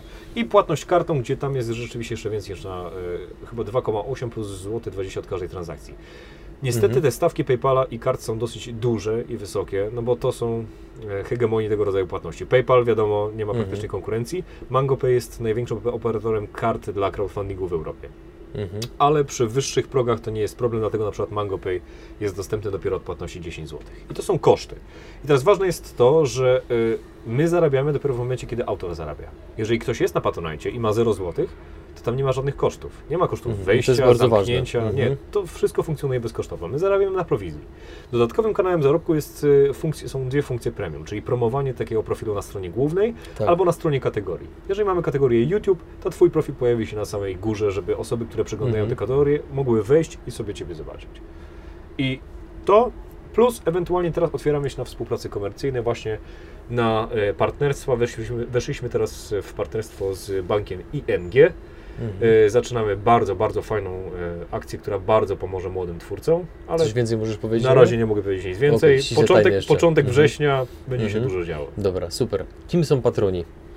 Co, co jest ich motywacją? Bo jakby rozumiem to, że chcą wesprzeć swojego twórcę, natomiast zakładam, że ile osób to tyle historii. Czy mógłbyś właśnie podać kilka z nich, pokazując jaki jest przekrój wśród patronów wspierających twórców? To jest absolutnie fascynująca sprawa, bo patroni rekrutują się ze wszystkich grup społecznych, y, ze wszystkich tak naprawdę grup wiekowych i mamy nawet starsze panie, które płacą druczkiem pocztowym, żeby wspierać danego autora, bo mamy też taką opcję. To Naprawdę? też jest, Naprawdę? Tak, to jest uruchomione na sugestie patronów, bo mamy Tomka Sekielskiego, mamy Langusta na Palmie, o nich też muszę powiedzieć, bo to jest ciekawe, ale to Mhm. za chwilę. Mm, I w tym przypadku rzeczywiście trafiają do dużo starszych osób, które nawet nie mają czasami konta bankowego, więc płacą drukiem płatności na poczcie. I zdziwiłbyś się, gdybyś dowiedział się, ile jest takiej płatności. Więc to są, y, patroni to są ludzie, którzy są... Aż kusi, żeby zapytać. Ach, nie mogę powiedzieć. patroni to są ludzie, którzy są taką y, korową grupą w ramach społeczności danego autora. Mhm. Czasami mówimy, że to są niemalże akolici, bo to są ludzie, którzy są gotowi wyjść poza te łebki w górę, poza lajki i komentarze i słuchaj, dzielą się zawartością swojego portfela z tobą, który coś tworzysz. Tak. I teraz y, wydawało nam się, że właśnie patroni oczekują tych nagród. Zrobiliśmy badania szeroko zakrojone na naszej społeczności patronów i okazało się, że główną motywacją wcale nie jest to, żeby otrzymać nagrodę. Główne odpowiedzi rób dalej to, co robisz, kierowane do autora. Albo pytanie, dlaczego wspierasz danego autora? Bo mam satysfakcję, gdy widzę, kiedy rozwija się za moje pieniądze. Zupełnie, zupełnie y, z dobrej woli, zupełnie niezwiązane to z jakimiś y, korzyściami finansowymi. Podejście, które jest bardzo zgodne z naszym modelem. Ale to jest kurczę szokujące chyba, Tak. no bo jednak To jest absolutnie gdzie, gdzieś szokujące. tam jak się mówi, że tak powiem, no niestety czasami w żartach, czasami złośliwie o naszym narodzie, no to jednak jest często w tym, e, w tym wszystkim się pojawia jakaś powiedzmy zawiść, zazdrość, to, że gdzieś tam ludzie są jednak często do siebie wilkiem nastawieni, a z kolei właśnie ja też na przykład obserwuję chociażby rozwijając powiedzmy różne projekty, że wracając do tego, co mówiliśmy, żeby konsultować się z klientami. Ludzie bardzo chętnie dzielą się feedbackiem, y, chcą pomagać, chcą wspierać. Czują się i- wyróżnieni. tak i tak samo tutaj. No, z jednej strony mówisz, że ludzie chcą po prostu pomóc, a z drugiej strony to też jakby to jest druga część pytania, którą chciałem zadać w związku z, patro, z, z patronami. Kiedy to się stało, że nastąpił taki troszeczkę jakby moment zmiany, że na YouTubie można zarabiać, bo jeszcze jakiś czas temu, jak mój młodszy brat powiedział, no to e, jak powiedzmy się tam prosiło o jakieś tam powiedzmy wpłaty czy coś takiego, no to potem społeczność reagowała, a sprzedałeś się i tak dalej, a na, teraz jakby ja mam takie odczucie, nawet no teraz rozmawiając z Tobą, to jestem absolutnie się w tym utwierdzam, że żyjemy w takich czasach, gdzie to zaczyna być takie wręcz naturalne. E, Wiesz co, tutaj poruszyłeś dwie sprawy. Z jednej strony motywacja patronów i to jest kwestia, e, która jest dla nas absolutnie fascynująca, bo im wyższa wpłata tak naprawdę, tym mniejsza motywacja, żeby otrzymywać nagrody. Czyli jeżeli płacisz 500 zł co miesiąc, mie- mamy takich patronów, oni zazwyczaj nie żądają niczego w zamian. Tam jest mnóstwo tych nagród, ale oni mówią po prostu rób chłopaku to, co robisz. Tak powiedział jeden patron Krzysztofowi Gąciarzowi, on akurat miał 600 zł e, najwyższy próg i Mhm. zapytał się, no robimy jakiś wspólny film, co mam zrobić za tą kasę? Słuchaj, ja jestem menadżerem wysokiego szczebla, oglądam sobie twoje odcinki do kawy, rób to, co robisz chłopaku. I tyle. A z kolei w niższych progach to nie jest tak, że to jest taka transakcja wiązana, że to jest sprzedaż, czyli autor oferuje tam usługi, a y, patroni sobie wykupują dostęp do tych usług. Nie. Mhm. Bardzo często chodzi o takie elementy związane z wyróżnieniem, czyli wypisanie na e, liście mecenasów czy patronów dostępnej na końcu filmu, albo z, dostęp do zamkniętej grupy na Facebooku, gdzie autorzy oferują więcej siebie. Po pierwsze Mhm. oferują bliski kontakt z sobą, no tak jak już wspominaliśmy, gdybyś chciał napisać do Krzysztofa Kąciarza, na ogólnych kanałach raczej mało prawdopodobne, bo Mhm. na obu kanałach ma milion subskrybentów ponad. Na fanpage'u tam też jest bardzo duża liczba, więc twój komentarz przeszedłby niezauważony. A jeżeli jesteś patronem i napiszesz w zamkniętej grupie patronów i oznaczysz Krzyśka, to on odpowiada sam. Tak samo Mhm. grupa filmowa Darwin, tam masz naprawdę mnóstwo zakulisowego kontentu, masz kontakt z chłopakami. Też zdarza się, że w ogóle patroni produkują kontent dla chłopaków. Teraz właśnie wyprodukowali taki film, gdzie, gdzie chyba 70 paru patronów było zaangażowanych całkowitej tajemnicy przed chłopakami. Ja wiem, że tam tworzą się niesamowite przyjaźnie w tej grupie, bo sam spotykałem patronów, y, y, chłopaków, kiedy robiliśmy wspólne prelekcje. Wiem, że nawet chyba już jedno małżeństwo się pojawiło, y, gdzie, gdzie po prostu w tej grupie się zeszli, więc to jest naprawdę Mhm. niesamowita wartość i ważne jest to, że tam nie ma jasnej y, relacji sprzedażowo-usługowej, tylko właśnie to jest dobrowolne wsparcie i wynagrodzenie, które jest symboliczne, ale w jakiś sposób Ciebie nobilituje jako patrona. Mhm. I drugi element, o którym mówiłeś, czyli e, w jaki sposób zarabiać na YouTube, jak to się stało, że właściwie na YouTube można zarabiać, to jest związane ze zmianą naszego społeczeństwa. Zobacz, jeszcze, nie wiem, 10 lat temu model taki jak Netflix myślę, że byłby trudny do zrealizowania. A w tym momencie ja na przykład w ogóle nie oglądam kablówki, mimo że mam ją wykupioną, oglądam Netflixa. To No nałogowo. rzeczywiście, no, 10 lat temu to, to torenty, jakieś nielegalne pobieranie Ściągało filmów, się, tak, a, oczywiście. a teraz jak ostatnio właśnie miałem taką jedną rozmowę, że kolega do mnie podchodzi i mówi, ej słuchaj, pobrałem z, z torrentów taki taki film, nie? To ja tak aż poczułem się zmieszany, mówię, kurczę, mam Netflixa, No po, po co, właśnie? to jest kwestia 3-4 kliknięć i jestem na filmie z lektorem albo z napisami i pe- pełna jakość, nic się nie zacina, nie ma żadnych reklam i tak dalej. Co ty mi gościu oferujesz? W ogóle to jeszcze istnieje? Ja byłem aż zszokowany w ogóle, że jeszcze ludzie pobierają w ten sposób e, jakieś No tam właśnie, powiedzmy... a płacisz tutaj 40-50 zł i masz Tak. dostęp do całej bazy filmów i to są pieniądze, które ci znikają w taki trochę niezauważony sposób, ty nie czujesz tego, to jest Mhm. subskrypcja i dostajesz mnóstwo jakościowego kontentu. Tak. I z Patronite jest y, też trochę podobnie, że tutaj też jest forma po pierwsze subskrypcji. My nie, nie sądziliśmy, że jeszcze Mhm. polskie społeczeństwo jest na to gotowe. Ale okazało się, że to nie jest żaden problem, żeby zrezygnować z jednego sojowego lata w miesiącu i przekazywać dyszkę dla autora, którego się ceni i na przykład ogląda się codziennie.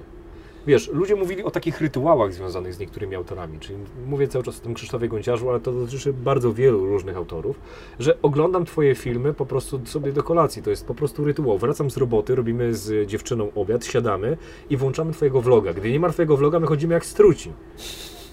I to jest swoisty abonament dla Mhm. tego twórcy, bo oprócz tego, że dajesz mu tą kasę, to widzisz, jak to działa. I widzisz, Mhm. jak Krzysztof Gonciarz daje coś więcej swoim patronom, mówi o nich, Mhm. mówi o tym, jak w ogóle działa Patronite, jak to się udało y, zrealizować jakieś projekty, które bez Patronite byłyby tak naprawdę niewykonalne. Mhm. I tak samo funkcjonuje to u innych autorów i ta motywacja wśród y, patronów, żeby płacić, jest niesamowicie jakaś taka naturalna. Tam nie ma żadnych pytań w ogóle, ale jak to działa, ale dlaczego, to co miesięcznie, to, to jakieś takie dziwne. Jesteśmy w szoku, bo wcześniej, jeszcze dwa lata temu takie pytania były. Teraz to jest absolutnie naturalny model, że płacę Mhm. komuś co miesiąc niewielką kwotę i w zamian za to właśnie dostaję na przykład dostęp do dodatkowego kontentu. To jest y, niesamowita sprawa i wszystkie modele oparte tak naprawdę na subskrypcji intensywnie się teraz rozwijają. Mhm. Więc tak samo YouTube, jeżeli masz właśnie takie wsparcie comiesięczne, które jest jeszcze etyczne, sensowne i daje coś więcej swoim patronom, to działa. Druga sprawa jest taka, że współprace komercyjne z firmami są już troszeczkę bardziej ludzkie. Bo wcześniej to było czasami aż chamskie wciskanie do gardła, wiesz, no, pampersy na streamie, pokazywanie, no oczywiście przerysowuję, ale wiesz o co chodzi. Oczywiście, Chodzi o tak, taki tak. chamski e, e, re, reklamowy, gdzie tak naprawdę nie ma żadnego wyczucia, czego tak naprawdę chce twoja społeczność. Mhm. A y, część autorów, właśnie, nie pamiętam już, który autor mi to powiedział, mówi, że on czuje się odpowiedzialny za te 40 tysięcy par oczu, które ogląda jego kanał. I on Mhm. wie, że jeżeli ma robić jakąkolwiek reklamę, to ona musi być zgodna z tym, co jego społeczność ceni i w co wierzy. Mhm. Więc już firmy też reklamowe dorosły do tego, żeby robić content krojony na miarę potrzeb społeczności. Że my mamy sobie jakąś koncepcję, jakiś brief, ale przychodzi autor i mówi, słuchajcie, y, moja społeczność tego nie kupi, to nie jest nasze. Robimy to i tak i tak, a firma mówi ok. Więc to jest druga Mhm. zmiana. Trzecia zmiana jest taka, że jako społeczeństwo stajemy się niestety, czy stety, coraz bogatsi. Ponoć import whisky w Polsce y, wzrósł o 14% w stosunku do y, zeszłego roku. Taką sporo. mi jeden z autorów y, przekazywał informację. Ale też widać, że bogacimy się jako społeczeństwo. Mhm. Ciekawe, czy to jest dobra informacja, nie? Wydaje mi się, że tak, że jakościowe alkohole. No whisky nie pijesz po to, żeby się upić i leżeć Oczywiście. na, na ławce w parku, więc to jest myślę Mhm. bardzo dobra zmiana. Mhm. I takie ogólne bogacenie się y, społeczeństwa i zmiana też postaw konsumenckich bardzo dobrze wpływa właśnie na rozwój kultury. No bo wpłacanie 5, 10, 20 zł co miesiąc to żaden problem. Jeżeli ktoś na przykład jest fanem planszówek i wpłaci na klasycznym crowdfundingu na tak zwaną y, przy- m, przedpłatę na y, jakąś planszówkę, to też jest niesamowite dla tych twórców, którzy mogą stworzyć jakiś produkt. Zegarek, który mam jest z crowdfundingu. E, Chłopaki, designerzy stwierdzili, że chcą robić jakościowe zegarki, które będą miały sensowną cenę z wysokiej jakości materiałów, ze skóry, porządnego metalu, Mhm. wysokiej jakości szkła, ale żeby ten zegarek nie kosztował 20 czy 30 tysięcy złotych, ale na przykład 200-300 dolarów. Mhm. Albo nawet mniej, 50 dolarów, to już nie pamiętam dokładnych kwot. I y, zebrali kasę bodajże na y, Indiegogo i zyskali tyle, że stworzyli firmę, która produkuje te zegarki Movement do dzisiaj.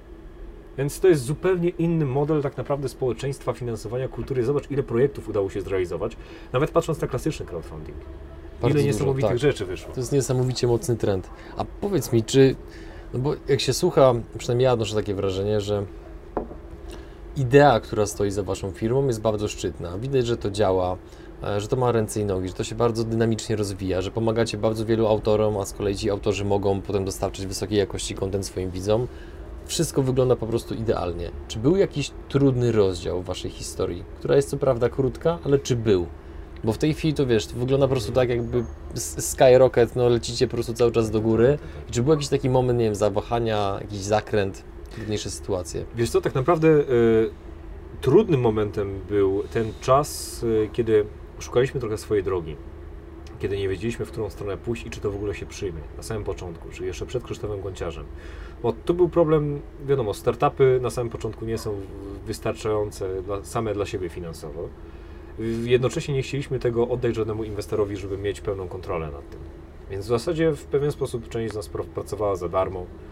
E, To był taki okres budowania, szukania swojej drogi i tak naprawdę najgorsza była właśnie niepewność, czy to w ogóle wyjdzie, bo wiedzieliśmy, że ten Mhm. pomysł jest naprawdę dobry, i że to jest coś nowego i że to może przynieść realną zmianę, ale to taka niestabilność i brak konkretnego kierunku e, trochę nas hamowało, ograniczały, bo nie wiedzieliśmy jak mocno inwestować, jak to rozwijać. I dopiero w momencie właśnie, kiedy Krzysztof Gonciarz pokazał na dużej skali, że to jest możliwe, to my zyskaliśmy taką jasność co do celu i kierunku. Wiedzieliśmy, Mhm. w którą stronę iść i y, jakich autorów wspierać, wybierać, pomagać im, żeby to działało. I w pewien sposób od tego momentu wystrzeliliśmy tak, że idziemy siłą rozpędu podsycaną przez kolejne pomysły. Czyli na przykład, wiesz, dwa lata temu współpraca komercyjna z dużym partnerem byłaby niemożliwa. Bo nasza marka y, praktycznie nie istniała. W tym momencie hasło Patronite, jeżeli przepytałbyś internetowe społeczności youtuberów, blogerów, myślę, że bardzo duża rozpoznawalność, nawet tak duża, że sam, nas samych by zaskoczyła. Ja jak rozmawiałem z kilkoma osobami przed wywiadem na temat Patronite'a, to ktoś mi powiedział taką, taką opinię, że w jego odczuciu słowo Patronite stało się synonimem tej usługi. Tak. Tak. jak na przykład mówimy na coś Pampers, mówimy na Tak. coś Adidasy, to teraz jak mówimy o wsparciu powiedzmy internetowym właśnie dla twórcy, to używamy słowa Patronite. O tym właśnie chciałem powiedzieć, bo rzeczywiście widzimy to w Brand24, że ludzie nie sugerują załóż y, XYZ, Mhm. nazwa portalu, tylko mówią załóż sobie Patronite'a. A co myślisz o Patronite? Słuchaj, jeżeli założyłbyś sobie Patronite'a, dawałbym Ci 10 zł co miesiąc. Mhm. I to rzeczywiście stał się pewien synonim comiesięcznego wsparcia, który zapewnia twórcy pewien spokój ducha. Mhm. I to jest moim zdaniem naprawdę niesamowite. To też jest pokłosie tego, że mamy ciekawy model promocji marketingu. Bo tak naprawdę każdy z naszych autorów jest dla nas y, y, ambasadorem marki. No bo skoro mówi o Patronite, to tak. siłą rzeczy uwiarygadnia nas Mhm. jako markę, a z drugiej strony, jeżeli autor, który ma 100 tysięcy subskrypcji mówi o Patronite, to w gronie jego widzów są inni autorzy, którzy mogą usłyszeć o tym modelu i do nas przyjść. Mhm. Więc to jest naprawdę takie zupełnie inny, nowatorski model, który tak naprawdę rodził się e, nie w formie biznesplanu na 10 lat do przodu, tylko w formie żywej interakcji z rynkiem. A co się działo w Twojej głowie, kiedy no, rezygnowałeś z dobrze płatnej posady na rzecz tego, żeby wejść w startup o tak naprawdę no, z jednej strony szczytnym celu, ale no mimo wszystko niepewnej przyszłości? Powiem Ci tak, żeby e, oddać e, prawdzie, to e, praca zrezygnowała ze mnie, bo to wtedy zlikwidowany został cały dział PR-u i marketingu, bo Mhm. prezes tamtej firmy uznał, że to nie jest zupełnie potrzebne. Potem okazało się, że troszeczkę się mylił, że sama produkcja nie wystarcza. Okej. Mm, Ale ja, wiesz, stanąłem przed takim wyborem. Mam swoje doświadczenia związane z pracą w radiu, pracowałem w korporacjach, pracowałem w firmach, wiem jak to wygląda. Czy chcę to robić? No nie do końca. Mhm. Co mógłbym innego robić? No i zacząłem zastanawiać się, czy to mogą być jakieś startupy, czy to mogą być właśnie własna działalność gospodarcza. I mój dobry przyjaciel właśnie przyszedł do mnie i powiedział, że jest coś takiego, tworzą to, to jest zupełny zalążek. I czy chciałbym w to wejść i trochę swoich umiejętności y, i doświadczenia włożyć w ten projekt, Mhm. żeby go rozwinąć. I stwierdziłem, że spróbuję. Bo wydawało mi się to po pierwsze etyczne, sensowne i z przyszłością, a poza tym mogłem coś realnie zmienić. I wiesz, y, to była najlepsza chyba decyzja w y, ciągu ostatnich pięciu lat, bo w tym momencie, kiedy opowiadam komuś, czym się zajmuję, to on zazwyczaj mówi mi, słuchaj, no w twoim głosie słuchaj taką pasję, że ty jesteś tak zajawiony tym, co robisz, Tak, słychać, to prawda. że, że, to, że aż ci zazdroszczę, wiesz. Mhm. Ja na przykład nie mógłbym funkcjonować w takiej robocie, gdzie przychodzę o 8 rano, wklepuję do Excela jakieś tabelki, zmiany, wychodzę po 8 godzinach pracy i nie, nic się nie zmieniło. A tutaj mam możliwość, po pierwsze, nawiązywania niesamowitych relacji, co mi sprawia olbrzymią satysfakcję i przyjemność, a po drugie, realnego zmieniania życia innych ludzi na lepsze. Mhm. To się wydaje idealistyczne, ale, ale tak naprawdę jest. Wiesz, jeżeli raz posmakujesz pracy z sensem, to już taka praca tylko dla pieniędzy nigdy nie będzie miała dla ciebie smaku. Mhm. Ja jestem młody i może brzmię po prostu jak 50-letni gość po przejściach, ale no, takie są moje wewnętrzne odczucia. No, Mhm. Rzeczywiście, jest taka książka Człowiek w poszukiwaniu sensu. Bardzo dobra, napisana przez e, psychologa Mhm. austriackiego albo niemieckiego, Wiktora Frankla, który e, przeżył e, uwięzienie w obozie koncentracyjnym. Link damy w opisie na pewno. Tak, i opisywał, że zastanawiał się, patrząc na to troszeczkę z boku, dlaczego niektórzy przeżywają obóz i mają siłę do tego, żeby trwać, a niektórzy rzucają się na siatkę pod napięciem i odbierają sobie życie. I on mówił, że to, co trzyma ludzi przy życiu, to jest właśnie poczucie sensu. I polecam serdecznie tą książkę, ona jest bardzo Mhm. głęboka, erudycyjna. I Frankl zresztą na podstawie e, tej koncepcji stworzył logoterapię, czyli cały kierunek w psychologii oparty na poszukiwaniu sensu. Więc jeżeli mamy sens, to jest po co wstawać rano z łóżka. Można pracować e, wydajnie, nawet jeżeli pracujesz w systemie home office e, i widzisz sens swojego działania i chce ci się to robić. Nie, nie masz Mhm. depresji, nie jesteś znerwicowany, nie płaczesz wieczorem, jak masz rano wstać do, do, do roboty. I to jest coś, co moim zdaniem pozwala nie tylko utrzymać zdrowie psychiczne, ale też e, to jest taki motor napędowy mojego życia. Mhm. Wiadomo, relacje, rodzina, bliscy to są szalenie ważne wartości, ale praca, która ma sens, to jest coś, co pozwala właśnie cieszyć mi się każdym dniem. Bardzo górnolotnie. Okej, ale mi się, mi się to bardzo podobało. Natomiast chciałbym trochę pociągnąć wątek do tego, w jaki sposób wy pracujecie, jeżeli chodzi o całą organizację Patronite'a, bo o tym akurat przed wywiadem troszeczkę powiedziałeś. Pracujecie w systemie no office. Tak. Na czym to polega? Skąd taka decyzja? Jakie są dobre praktyki, żeby pracować zdalnie, ale żeby nie robić sobie co chwilę drzemek na kanapie w salonie? Tak. Nazwę wziąłem od Michała Śliwińskiego z Nozbi. E, bardzo fajny soft e, do zarządzania własną produktywnością. Mhm. I tam rzeczywiście to jest duża firma, obsługuje naprawdę bardzo, bardzo dużo klientów z całego świata i oni również funkcjonują w systemie No Office. I my na samym początku, gdy zaczęliśmy funkcjonować, to core, te 3-4 osoby siedziały w Warszawie. Ja mieszkam w Toruniu. Y, I teraz było proste pytanie, no przecież nie przeprowadzę się nagle do Warszawy y, i nawet tego nie chciałem, więc siłą rzeczy będę musiał pracować zdalnie. Rozpocząłem pracę zdalnie, y, funkcjonowałem właśnie w ten sposób przez 7-8 miesięcy, zatrudniłem dodatkową osobę, która ze mną pracowała również w Toruniu. Potem pojawiła się kolejna osoba, potem kolejna osoba była w Szczecinie, w Sopocie. I Mhm. nagle okazało się, że mamy pewną strukturę ludzi rozsianych po całej Polsce i jakimś cudem nie potrzebujemy spotkań osobistych, żeby to wszystko funkcjonowało.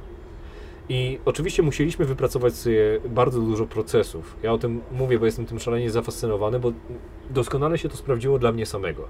Czyli kiedy ja miałem pracować zdalnie, to siadam przed komputerem i mam mnóstwo y, potencjalnych dystryktorów. Mogę obejrzeć sobie YouTube'a, mogę sobie zobaczyć, y, odpalić grę mojego ukochanego Wiedźmina albo Gwinta, który teraz wyszedł. Mogę robić tysiąc innych rzeczy. Dlaczego miałbym się skupić akurat na pracy? To jest kwestia tego, w jaki sposób ułożysz sobie dzień, jakie wdrożysz zasady. Ja też podzieliłem sobie dni dotyczące na przykład konkretnych elementów, czyli że w poniedziałek zajmuję się wszystkimi rzeczami bieżącymi, odkopuję się z weekendu. We wtorek staram się właśnie z, y, robić Skype'y z autorami. Piątek na przykład zostawiam sobie na takie strategie, planowanie Mhm. i ewaluację tego, co udało się zrobić. Podział dnia, że do południa staram się zajmować rzeczami najważniejszymi, potem dopiero zaczynam się zajmować bieżączkami i rzeczami z niższym priorytetem. Mhm. Ja Dlaczego używam- akurat w ten sposób? Wiesz co, bo tak mi, tak, tak, tak mi to działa. Mhm. To też jest tak naprawdę kwestia wypracowania sobie pewnego systemu produktywności, bo ja też testowałem bardzo dużo różnych narzędzi, zatrzymałem się na Todoiście, który bardzo dobrze się u mnie sprawdza. I to jest taki program, gdzie wpisujesz wszystkie zadania. To działa na zasadzie znaną z Getting Things Done, Davida Mhm. Allena. Mhm, mhm. Że wpisujesz, wyrzucasz z siebie wszystkie y, zadania. Z wielką zaletą tego systemu jest to, że on jest multiplatformowy. Jest i na przeglądarki, i w formie aplikacji, i w formie programu, więc on jest ze mną wszędzie. Jeżeli cokolwiek zakiełkuje w mojej głowie, jakiś pomysł, idea, zobowiązanie, wyrzucam to do Todoista. Potem rano i wieczorem robię przeglądy i ustawiam sobie te zadania na konkretny dzień, na konkretny dzień tygodnia i potem w kolejnym etapie ustalam sobie konkretne godziny, w którym będę pewne rzeczy realizował. Na początku robiłem to właśnie w takiej formie, potem przyszło mi do głowy, czy gdzieś wyczytałem, że warto robić sobie pewne bloki czasu. Też długi czas byłem nocnym markiem, teraz przestawiłem się na raczej wcześniejsze wstawanie, Mhm. yy, więc od rana staram się robić te rzeczy najwa- najważniejsze. Czyli to, co jest kluczowe, takie większe projekty, gdy jest, jeszcze moja siła woli jest wysoka, Tak. energia dosyć też yy, i mogę zrobić coś, co popchnie te najważniejsze projekty do przodu, takie kamienie milowe. A dopiero potem zajmuję się takimi zapychaczami, które łatwo sobie yy, zrealizować, ale one tak naprawdę no, niewiele zmieniają. Czyli wiesz, właśnie czyszczenie ogólnej skrzynki, jakieś takie y, rzeczy związane z kosmetycznymi zmianami, albo jakieś takie elementy, które spokojnie można odłożyć na później. W Todo jest bardzo fajny system, jest bardzo fajny system y, przyznawania priorytetów. Masz 1, 2, 3, 4 oznaczone kolorami, od razu widzisz, co jest ważne. Możesz też filtrować, filtrować zadania, więc ja, gdy siadam do pracy, od razu wiem, co mam robić. W dodatku jeszcze zintegrowałem Todoista z innym narzędziem, nazywa się Toggle. I to jest narzędzie, które pozwala Ci monitorować, ile czasu przeznaczasz na dane, dane zadanie.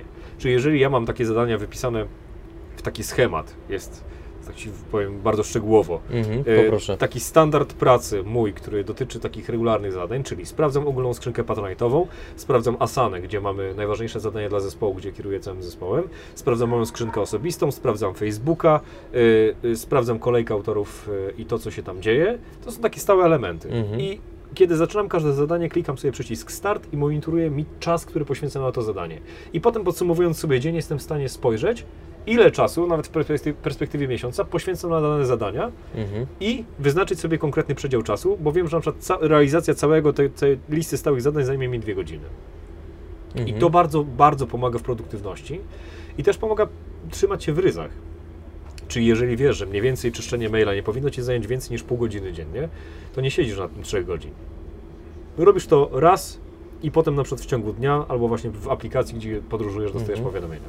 Jest naprawdę to, o czym mówię, to jest tak naprawdę proces, który wypracowywałem przez bardzo długi czas, ale kluczowe jest to, żeby każdy sam znalazł dla siebie swój własny system produktywności. Jeżeli chodzi o kierowanie zespołem, bo o to też pytałeś, Mhm. ważne są regularne spotkania. My zawsze mamy spotkania w poniedziałki o 19, kiedy omawiamy cały A to nadchodzący są tydzień. spotkania wirtualne. Tak, to jest Okej. Skype, Hangouty, y, jakakolwiek inna forma y, komunikacji elektronicznej. Oprócz tego cały czas na bieżąco jesteśmy w komunikacji facebookowej. Mamy własną konwersację, oczywiście telefony też, ale na Facebooku pisze się najłatwiej. I w takiej agile'owej zasadzie codziennie rano poświęcam przynajmniej 15 minut, żeby sprawdzić, czy tam wszystko jest powypychane, czy wszystko działa i funkcjonuje jak należy, bo też nie działamy na takiej zasadzie y, rozdzielczo-nadawczej, gdzie po prostu ja komuś zlecam zadania, on y, realizuje to według moich wytycznych i potem ja to odbieram, tylko ja mówię, jak mówię, co ma być zrobione, a to jak dana osoba to zrobi, to jest jego sprawa. Mhm. A w jaki sposób zarządzasz swoim telefonem? Za każdym razem, jak ktoś dzwoni, to odbierasz? Czy to masz jakieś wyznaczone, powiedzmy, godziny, kiedy oddzwaniasz? Jak to jest akurat z Zależy, komórką? wiesz, zależy. Jeżeli chodzi o telefony z Patronite'a, one już pojawiają się raczej w przewidywalnych e, momentach, dlatego Mhm. w całą tą ważną robotę staram się wykonać przed południem, kiedy tych telefonów jest stosunkowo mało. Telefonów pojawia się nieco więcej po południu, aczkolwiek też nie ma ich tak dużo. Tym bardziej, że mamy więcej tych telefonów, to się rozkłada w tym momencie. Mhm. Kiedyś, gdy byłem sam, miałem z tym większy problem i moja żona była trochę e, zniesmaczona, kiedy w sobotę po 18 odbierałem telefon służbowy. Teraz sobie to uporządkowałem, żeby zachować jakąś taką równowagę Mhm. między życiem prywatnym a służbowym. Mm, ale telefon jest, to, to nie jest problem. Inna sprawa jest taka, że w takim modelu pracy ja de facto mogę pracować z telefonu. Więc wiesz, jadę gdzieś i wystarczy, że mam swój smartfon, gdzie mam wszystkie aplikacje i wszystko jest poustawiane tak, jak sobie tego życzę. I nie potrzebuję nawet laptopa, żeby pracować i nadawać rytm całemu portalowi, żeby to wszystko funkcjonowało. Mhm. Powoli zbliżając się do końca. Jasne. Czy wiedziałeś, że dwa lata temu, gdybyście pisali biznesplan, e, chociażby pod jakiś projekt z Unii Europejskiej, nie bylibyście w stanie tego, powiedzmy, jakoś właściwie oszacować? Czy teraz bylibyście w stanie? Nie musi być perspektywa 10 lat, być może 5, 2. Jakie są plany po prostu Patronite na najbliższe lata? Wiesz co, jesteśmy w stanie oszacować na pewno najbliższy czas, bo tak jak Ci wspominałem, chcemy się europeizować.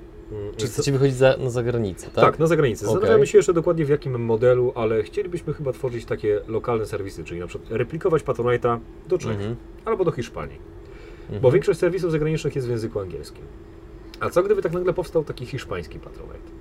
Badaliśmy konkurencję, wygląda to nieźle, to jest bardzo wczesny projekt, będziemy badać jeszcze możliwości, ale tam otwiera się bardzo dużo różnych dróg. Druga sprawa jest taka, że chcemy dać narzędzie, które pozwoli z jednej strony influencerom udowodnić, że są wartościowi, szczególnie tym małym i średnim, a po drugie zobaczyć firmom, że firmy dostrzegą siłę w tych małych i średnich influencerach. Na zachodzie jest Mhm. bardzo mocny trend mikroinfluencerów, właśnie tych niewielkich, gdzie bardziej opłaca się wybrać 10 czy 20 mikroinfluencerów i na nich spożytkować Mhm. budżet, niż przepalać na jednego dużego. Mhm. I damy narzędzie, które pozwoli pokazać, że mimo, bo w tym momencie tak naprawdę jedynym e, czynnikiem są zasięgi. No, pokazujesz swoje zasięgi, ewentualnie jeszcze płeć, rozkład wieku, ale nie jesteś w stanie udowodnić, że ty masz na przykład niesamowicie wierną społeczność. Zobacz na takiego Michała Bańkę. 20 tysięcy subskrybentów. Wydawałoby się, że stosunkowo niewiele, ale to, co pokazuje jego stan na Patronite, ponad 10 tysięcy złotych miesięcznie, świadczy o tym, że jeżeli on tylko zgodzi się coś pokazać w swoim filmie, zarekomendować, jeżeli będzie w to wierzył, to jego społeczność będzie tym zachwycona i ten komunikat zupełnie inaczej dotrze, niż gdy wynajmujesz jakiegoś takiego insta cele, y, celebrytę, Mhm. który to po prostu pokaże bezwiednie w jednym poście i sprawa się skończy. I teraz my chcemy pokazać firmom, że w tych średnich i niewielkich influencerach tkwi olbrzymia siła. Więc tam będzie taki wskaźnik liczbowy, który przeanalizuje wszystkie elementy z ich społeczności. W dodatku przeliczy tak zwany Patronite Index, żeby Mhm. pokazać na jasnych algorytmach, na jasnym porównaniu liczbowym, że bardziej Ci się opłaca współpracować z tym, a nie z tym. To też będzie narzędzie dla y, agencji czy, czy domów mediowych, które mają czasami problemy, żeby uzasadnić firmą, ale dlaczego my mamy współpracować z gościem, który ma mniej subskrypcji albo mniejsze zasięgi? Dlatego, bo ma taką społeczność, bo Mhm. realizuje takie wartości, bo ma takie wpisy, obraca się wokół takich tematów, to wszystko będzie pokazane w tym narzędziu. Ono już jest testowane przez autorów, więc pewnie będziemy je gdzieś tam w najbliższym czasie. Brzmi bardzo dobrze. Strasznie trzymam kciuki za to, żeby to się udało, bo strasznie bardzo, bardzo lubię projekty, które służą po prostu innym ludziom i zwyczajnie właśnie wprowadzają zmianę. A i na sam koniec, z jaką myślą nas zostawisz? Wiesz co? Yy, Przede wszystkim, żeby nie bać się swojej pasji. Bo nieważne, czy to jest pasja biznesowa, Mhm. nieważne, czy to jest pasja prywatna. yy, Ja widzę, jak wielu ludzi tak naprawdę zakopuje swoje pasje. Nie rozwija ich. Czasami jest to związane z brakiem środków, czasami jest to związane z brakiem czasu. Czasami jest to związane z tym, że ktoś nie widzi w tym sensu, bo na przykład stwierdzi, że no lepiej byłoby rozwijać się w innym kierunku, a potem żałuje, że na przykład wiesz, masz 50 lat i wracasz do grania na gitarze. Warto to rozwijać. Widzę, jaką pasja, czy to właśnie dotycząca rozwijania biznesu, czy dotycząca właśnie realizowania własnych zainteresowań, jaką to daje moc, sens i y, daje taką energię życiową tym wszystkim ludziom, którzy to robią i mają. I widzę, że autorzy, którzy mają prawdziwą pasję, są po prostu szczęśliwi. I ja też, jako że moja pasja jest y, biznesowa, a i swoje pasje prywatne realizuję, Mhm. czuję się szczęśliwym człowiekiem i polecam to uczucie każdemu. Dziękuję Ci za rozmowę. Bardzo dziękuję. Dzięki Mateusz.